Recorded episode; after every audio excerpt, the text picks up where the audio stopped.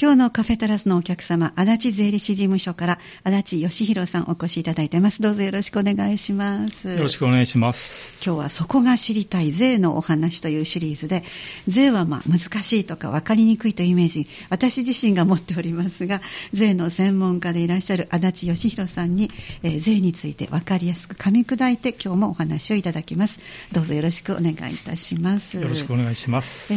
今日は事例として相続税の非課税財産のお話をいただけるということなんですが、相続税に非課税財産があると伺いました。相続税の非課税財産にはどのようなものがあるのか、またその非課税の範囲などを教えていただきたいと思います。どうぞよろしくお願いします。はい、相続税にはですね、非課税財産というのが税がかからないところですね。はい、そうですね。そのようなものが相続税法の、12条というところに、記載があるんですけれども、6項目がございましてですね、前半で1から4項目まで、後半で5、6のご説明ができたらというふうに考えております。ありがとうございます。6項目、どんなものがあるんですか？はい、ちょっと難しいんですけれども、まず税法に記載のあるものをそのままちょっと読ませていただこうと思います。お願いします。まず1つ目なんですけれども、皇室経済法第7条、行為に伴う由緒あるものの規定により、行為とともに行使が受けたものというのがまず1つ目です。2つ目としましては、墓所、霊廟および祭具並びにこれらに準ずるもの、お墓とかですね、お祭りに使われるものと、こういうことですね。3つ目としまして、宗教、慈善、学術、その他公益を目的とする事業を行うもので、政令で定めるものが相続または遺贈により取得した財産で、当該公益を目的とする事業のように供することが確実なもの、で4つ目が、条例の規定により地方公共団体が精神または身体に障害のあるものに対して実施する共済制度で政令で定めるものに基づいて支給される給付金を受ける権利、ここまでが、4つでですね、前半のところということでですね、記載があります。一部じゃもうちょっと詳しくご紹介いただけたらと思いますが、まず1番の皇室経済法の、いわゆるその由緒あるものなんですけれども、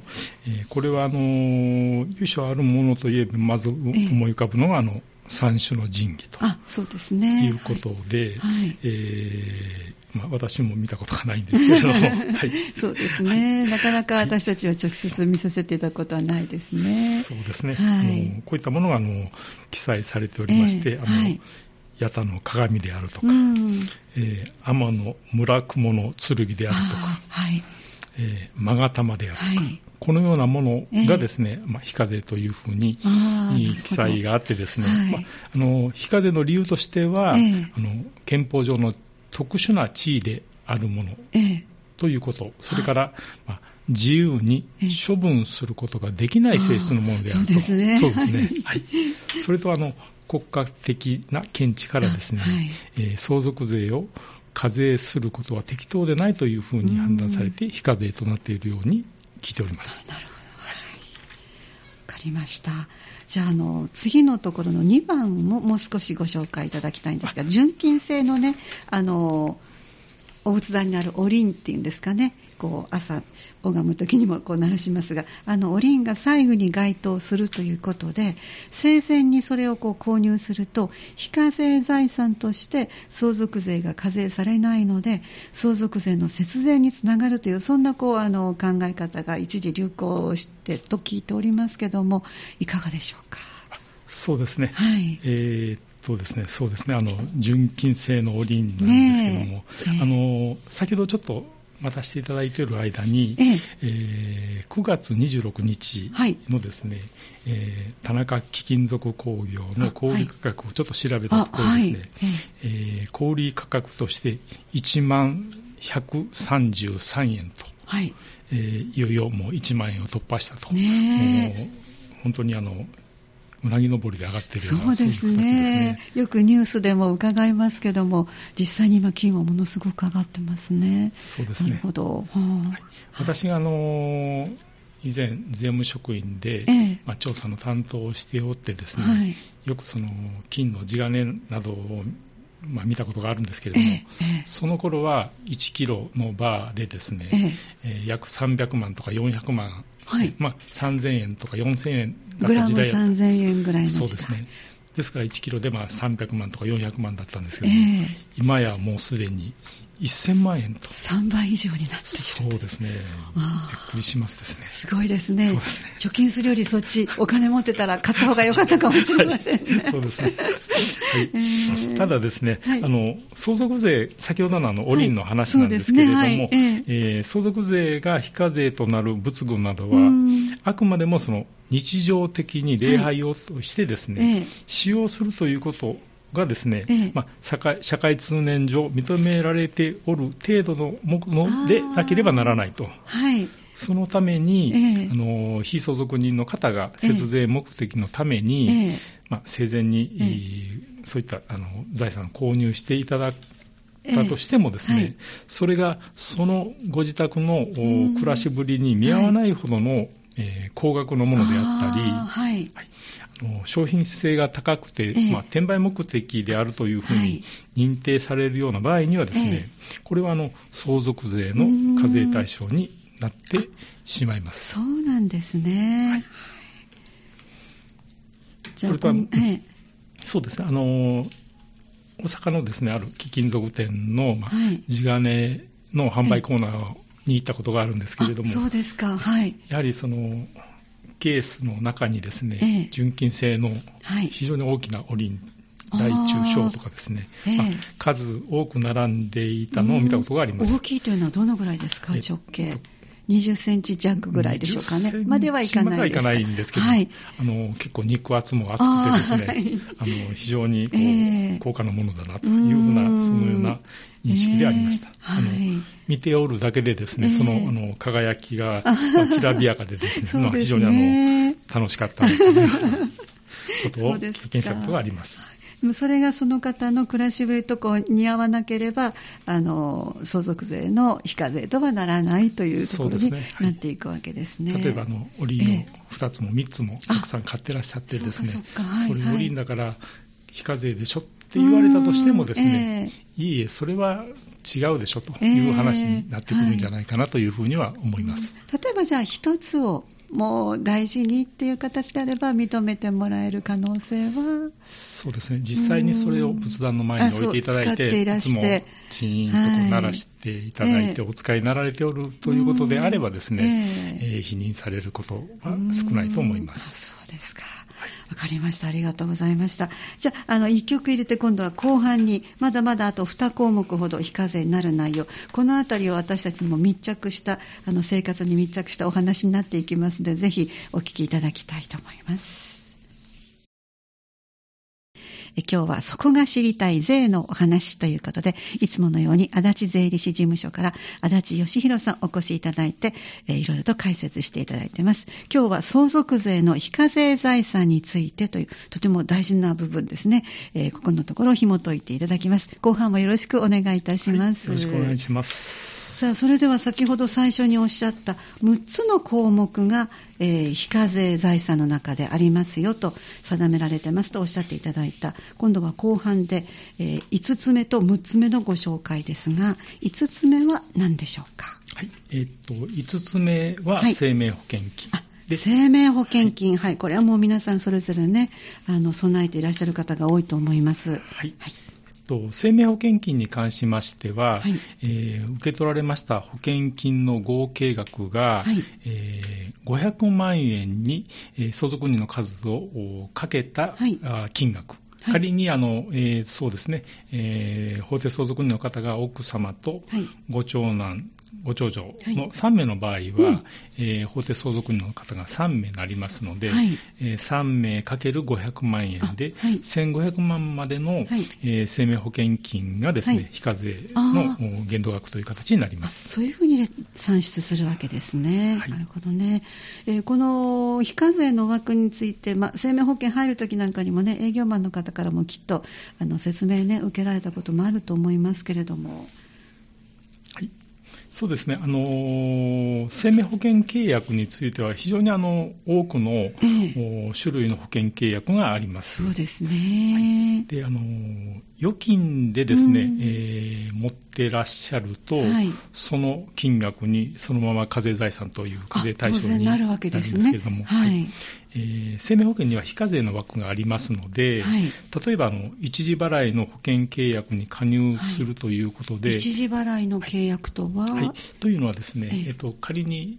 どうしましょう1000万の預金がありました、うんはい、じゃあ預金として1000万持っておればそのまま1000万に課税対象になるんですけれども、はいはい、その保険には一時払いということでですね、生命保険会社に、はい一括で払い込みをしてしまうという、はいはい、もう前払いをしてしまう、はいそうですねはいはい、で保険の種類によっては、うん、その一時払いを契約をして払い込んでですね、うんしばらくそうですね1年ぐらいは途中で解約してもそれが何ぼかは目減りするんですけども、はい、それが、1年とか2年置いておけば、うん、ほぼほぼかけた支払った金額が、解約返礼金という形で戻ってきますので、はいはいなくなった時にちゃんと返ってくるということですね、はい、そうですね途中で解約しても返ってくるケースが多いんです。ですから、現預金で置いておくとですね、そのまま課税されるけれどもけども非課税の限度額がまだ余っている方についてはですね、はいそういった形で保険に、保険契約を利用されるという方が非常に多いです。そうなんですね、はい、なるほどそういう利用方法もあるわけですね。そうですねこれは相続税法がですね、はい、非課税の規定があるのでそれを活用してですね、はい、課税価格を下げる効果がありますから、そうですね、はい、こういったことを利用されることをお勧めします、はい、限度額というのが1000万、家族数によるんですか、はい、法定相続人の数に人数によるんです。はい、はい、わかりました、はい、そして後半の方の、まだもう一項目ありますけどその前にこの非課税枠を超えた場合がどうなっていくのかというのもちょっと気になりますけども。そうですね先ほど申したように、はい3名の方がいらっしゃれば、法定相続人の方が3名いらっしゃれば、はい非課税限度額は、1500万円あるんですけれども、はい、これを超える保険金を受領されたケースについてちょっとご説明させていただきます。お願いいたします、はい、仮にですね今のケースで非課税枠が1500万ある方でですね3人いらしたので、はい、500×3 で、生命保険の支払い金額の、中で1500万までは非課税になる、はい、ここまでは分かりました、はいはいはい、次に仮に受領された保険金の金額が、はい、ご長男さんが2000万、はいはい、ご長女の方が1000万という、合計3000万を受領されたケースでちょっとはい、計算してみたいと思うんですけれども、はい、保険金が3000万あってありました。でこれは入るときに誰々にどうっていうのは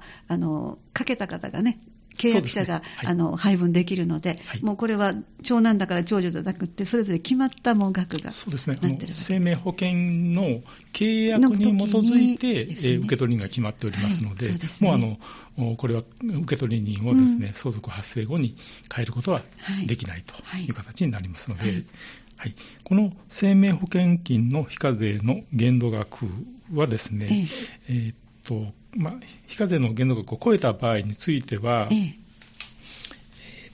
保険金の非課税の限度額にですね、すべての相続人が取得した保険金の合計額のうちで、はい、その方が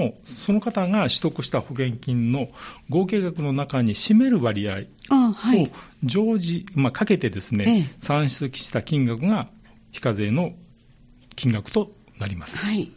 例えばですね、3式としましては非課税の限度額は、保険の非課税限度額かける受け取ったその方が受け取った保険金の金額割ることの保険金の合計額と、はいはい今回先ほどの例で、ご長男さんの方は2000万は受け取られているんですけども、はい、その場合の非課税の限度額は非課税限度額3名で、1500万円かける受け取った保険金2000万円を割る、全体の保険金の合計額3000万、でラストですね、1500かける2000割る3000は1000万になりますので、ご長男の方はですね、1000万の非課税の限度額があると、そうなるとですね、2000万引く1000万で、差し引き1000万が、ご長男さんの課税対象になると、もうこれは決まった数式だと思えばいいですのでね。そうです。相続税の申告書の中にもですね、保険金を記載する表がありましてですね、そこにそのような計算式が載っておりますので、それに基づいて、算出すると、で今度ご長女の方の非課税の金額については、非課税の限度額を1500万円かける1000万割る3000万で、500万円がご長女の方の非課税の金額になりますので、受け取られました1000万円引く500万で差し引き500万が課税対象になると。なるほど、いうふうな形になります。わかりました。なかなか複雑な数字を数式がありましたけれども、とりあえずオーバーした場合にはご本人だけで計算は難しいですのでね、もうご専門の方にお尋ねになられたらいいと思いますけど、こういう割合の計算がありますよということをちょっと覚えておいておかれたらね、そうですね、いいかもしれませんね。ありがとうございます。5番目までのお話をいただきました。そして6つ目の項目は何になりますか？最後6つ目が死亡退職金になります。退職金、これも非課税に、そうですね、これもですね、非課税の枠がございまして、枠がありますか？先ほどの生命保険金と同じように、500万円に相続人の数をかけて算出した金額、以下であれば、課税対象は出てこないんですけれども、その限度額を超えるとですね、先ほどの退職金、生命保険金と同じように、非課税の枠の計算をして、非課税の枠を超えた部分については、課税対象という形になってきます。そうですか、なかなかこれは割と皆さん方はご苦労される部分ですか？そうですね、退職金の場合は、どちらかに勤められておる方ということになってくるかと思うんですけれども、生命保険金に関しては、皆さん方の意思で預金から生命保険契約にシフトすることが可能なので、これは使われる方が節税につながってですね、いいというふうには思いますし、なかなか年を重ねていくと年金だけでは辛いのでということで、皆さんいろいろと生命保険を、整理される方も多いと聞いてますけれども、その中で例えば先ほどの死亡保険金っていうんですか、医療保険ではなくて亡くなった場合に保険金が下りてくる、その種類の保険であれば、さっきおっしゃったように1人500万かける相続される人数分が、